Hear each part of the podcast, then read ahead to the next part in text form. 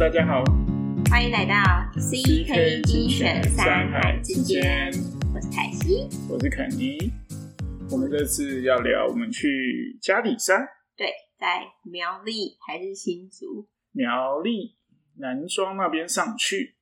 嗯哦，就我们这次去的时候，就是因为嘉里山是对我而言是比较标高比较高，我之前爬都差不多海拔五六百而已。那这是嘉里山的三角点在两千两百米，嗯，就是算中级山啊。因为我们在践行笔记上看到它的那个距离，就是我看到我是觉得哦，好像还好，因为在那个双十纵走之后，就觉得嗯，这个是可以接受，所以就是约约好，我们就出发了。所以我们爬了多久？不是我们爬了多半小？时，爬了差不多八公里吧。哦，但是双十我们是十六，嗯，对，是两倍。有兴趣可以去回顾我们，照理说是第一集 双十重走的部分。啊，我们可以提的就是我们上山的时候，那个中间我们大概也不知道海拔多少啦，反正就是半山腰的时候，我们开车上去的时候，穿越那个迷雾，就是很夸张。哦，对，因为哦，我们去的那一天啊，因为刚好有那个什么东北季风来，我嗯当初原本想说不能爬了，因为一直都下雨。我原本的那个爬嘉里山那一次，原本是想要去那个羊头山爬山，但是因为就是天气真的有点糟糕，所以就放弃了羊头山。所以 很明显就是你的地理有问题。对，然后我就心想说，嘉里山不知道还能不能爬。因为羊头山是在花莲那边，那现在是冬季，吹东北季风。我们录的时候是十一月，东北季风，所以东边有雨。苗栗在西南边，它中间隔个中央山脉，照理说还是会受到影响，不要这样。对对对，反正反正我们那天嘉里山天气还还不错啊。对，但只是上去的时候不是啊，因为上去的时候，我那时候其实有查那个 windy，虽然他是说下雨才都没有下雨，但是我因为我们上去的时候那个雾雾气真的太重了，然后我就一直觉得好像不能爬了，对啊，我们就是穿梭在云里啊。对，然后那天因为我好像有一点身体不太舒服吧，哦，我忘记是为什么了，然后。对，然后。然后就想说，哦，那如果不能爬的话，我们就去登山口一日游这样。也是啊，我那时候也这样啊，穿过那个雾的时候，就想说，如果真的太夸张，可能走个一个小时就撤回来，嗯，这样子。嗯嗯对，但是后来我们开车开开，就是过了那一段云雾之后，真的是突然豁然豁然开朗的感觉。没错，就是我们在云端之上。对，然后我们就是还在开车的时候就看到云海了，超扯。反正反正这就是终极山的好处啦，就是标高呃大概一千五百米以上就就有这个好处，然后气温还蛮低的，大概十六到十六度左右。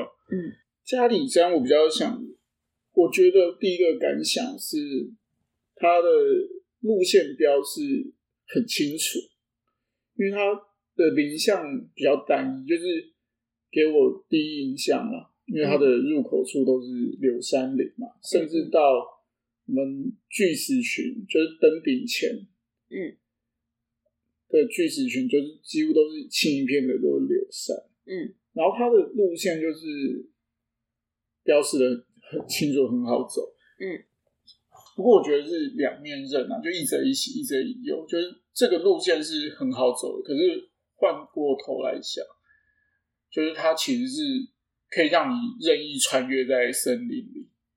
哦，就是你可能因为它的路都太好走，太平坦，嗯如果没有经验，或是你想乱跑的话，你是可以很容易在里面迷路。哦，好像也是，我没有想过这个问题。可是因为它的标示很很清楚啊。因为我表妹在德国，她自己在跑步的时候有迷路过，哦，嗯，就是因为他就是在森林里慢跑，就是这个，就是加里山那个情形。可是嗯德国可能是平面啊，它没有这种上下坡的感觉。加里山有上下坡，所以又还好一点。嗯，对，可是如果设想是平面的话，又是这种单一一模一样的 那种感觉，就有一种可能你可能碰到碰到某型啊的感觉，对，你就会有那种鬼遮眼，永远都在笼罩圈圈的感觉。这是我我后来想到的啦，我就觉得啊，当然不是说家里山不好，就是就没有那么夸张，只是蛮有趣的一个点。嗯，然后还有还有一个就是登顶的过程蛮辛苦的，就是有一个攀爬的路径。然后我觉得我倒觉得还好。其实我当初家里山呢、我一直觉得嘉里山是一个需要做两天一夜的的嗯。登山行程的山，所以呃，之前在很之前就有朋友邀请我一起去嘉里山过，然后他就说一日单攻，我就说嘉里山可以一日单攻吗？然后他就说当当然可以啊，我就说不要不要不要不要，我觉得这样太危险，我们先掉锻炼一下。车子就帮你爬了一千六百米，我就不知道为什么，我不知道哪来的印象，我就觉得嗯。嘉里山是你必须要在那边扎营，扎营之后才可以完成的我。完全没有这回事。那它有避难山屋哦，可能以前产业道路还没开吧，就可能你真的要从山脚下。那个以前可能也只有三年前而已，不是那种十年前，不是三十年前。然后我们这次开上去，就是停车场什么都都还蛮设备蛮完善的，我觉得算是很很亲近。我觉得那个避难山屋就很像你可以做两天一夜的那种感觉啊。对啊对啊，对啊，而且你知道避难山屋那时候那时候不敢讲，因为那时候在山上。我后来啊，觉得我对于就是比较长天起的山比较没有什么兴趣的原因，是因为你知道有时候会有那种山难，嗯，然后那个山难啊，有些就是消防队上去的时候会把那个遗体拿下来，他们都会放在避难山屋的某个地方。我我就算不知道，我也不在意；我就算知道，我也不会在意，因为就是尘归尘，土归土，你就是一个皮囊而已，对，但是我就是会有点害怕。完全不在意。我是完，我真的完全不在意。而我我想提的是，就是我们在攻顶前有一个平台嘛，没有碰到一个抽筋的大哥。我觉得这个很好笑，是因为你前几天跟我讲说我们要录这集的时候，你跟我讲到这件事，然后我完全不记得，我对这个人完全没有印象。小姐有严重的脸盲吧？反正反正我我我们在宫顶前碰到他，然后他跟他说，他跟我们说他抽筋的蛮严重的，已经在那边休息一阵子。那我们就没有，我们就跟他聊，也没有啦，反正就一两句话嘛，山友之间打招呼，我们就继续攻顶。啊，攻顶过程，我觉得那个困难度、那个陡度，应该是比上来到平台那段还要还要难。嗯，所以我们下来的时候，我们又在比较难的道路，就巨石群啊，我们又碰到他，然后他还他他已经爬往上爬一段，嗯，然后他也是，他就问我们离山顶要多远啊？那时候应该还有二十分钟吧。对对对，然后然后我就跟他说，山永远都在，因为我觉得他有点勉强他自己，我觉得爬上去好像好像不会不会太好。但是那天有大姐，那对，然后凯西就一直怂恿他说：“哦，上面很漂亮再努力一下就可以到了。”我想说哦，算了，他他自己应该可以决定，我不要想太多。对那天就是真的有大景，很美耶，那那个云海，对啊那个云海是真的很美，对要不是因为有水汽，我觉得看不到。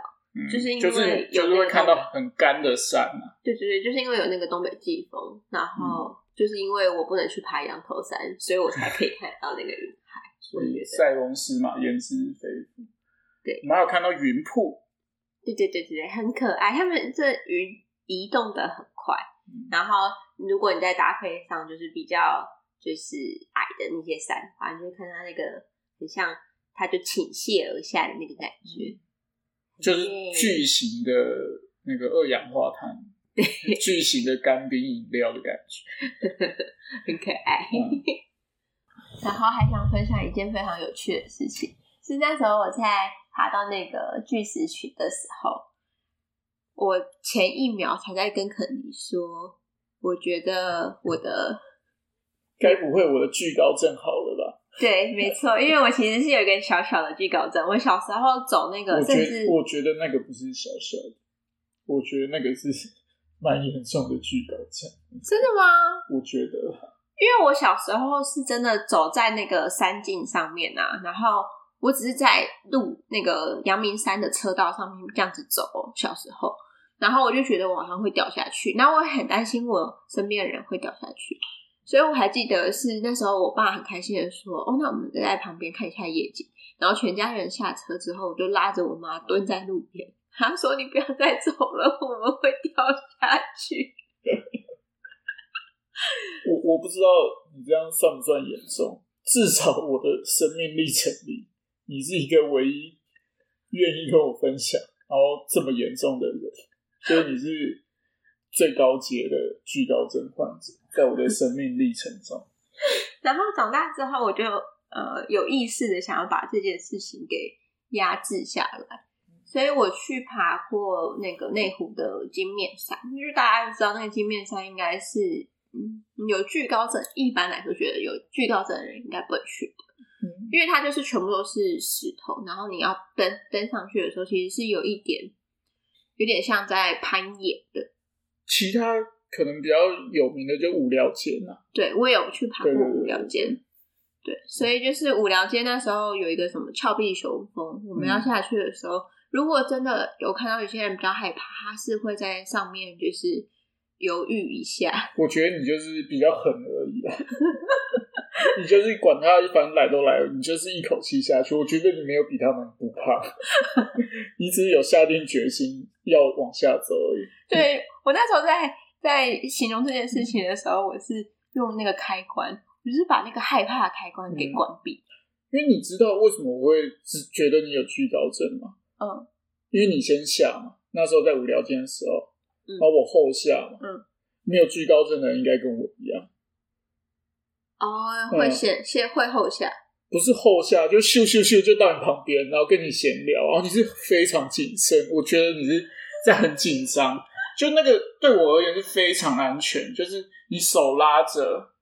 即使没有很专业的保护，可是你手拉着脚是可以放松，就是垂降在上面的。可是你是非常紧张，你一定是三点不动一点动，你完全保持着那个速率在动。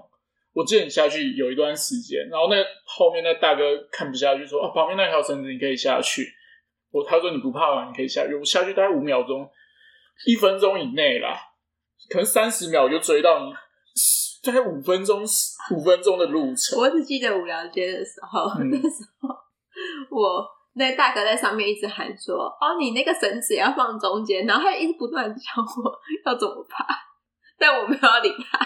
我跟他讲说，他讲说什么我自己会还是什么的，反正就是我没有要理他，因为我因为我如果理他的话，我就是你就会把那个开关打开。对，我就把开关打开，所以我不能不能做这件事情，蛮好笑的。然后我会觉得，对就是在那个家里山的巨石巨石群那边，我有那个惧高症，是因为我们要跨过两个石头，然后中间有一个木头，然后那个木头就是我我往下看，我觉得大概两层楼到两层楼吧，绝对不可能两层楼，反正就是一个石缝啊，就是比较大一点的石缝啊。对我而言啊，那个大概我用跳的可以从底跳到高，一定可以，了不起一米，了不起两米而已啊。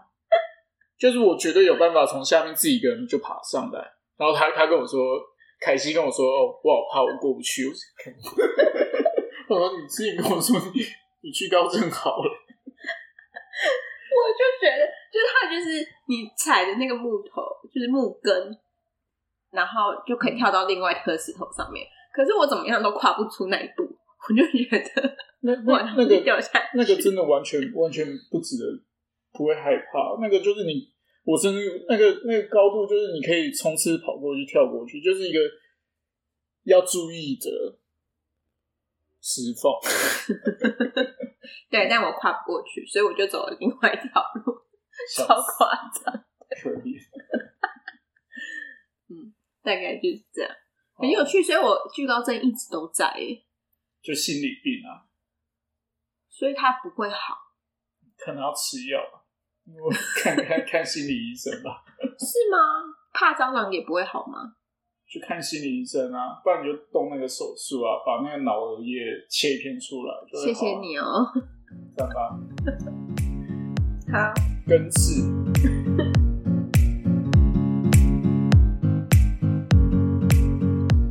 然后今天想跟大家聊一下的环保议题是，刚刚肯尼在一开始的时候就有跟大家提到的，就是人造林的部分。就是可能一开始有说嘛，就是嘉里山的林相一直到巨石群之前，其实都还蛮单一的。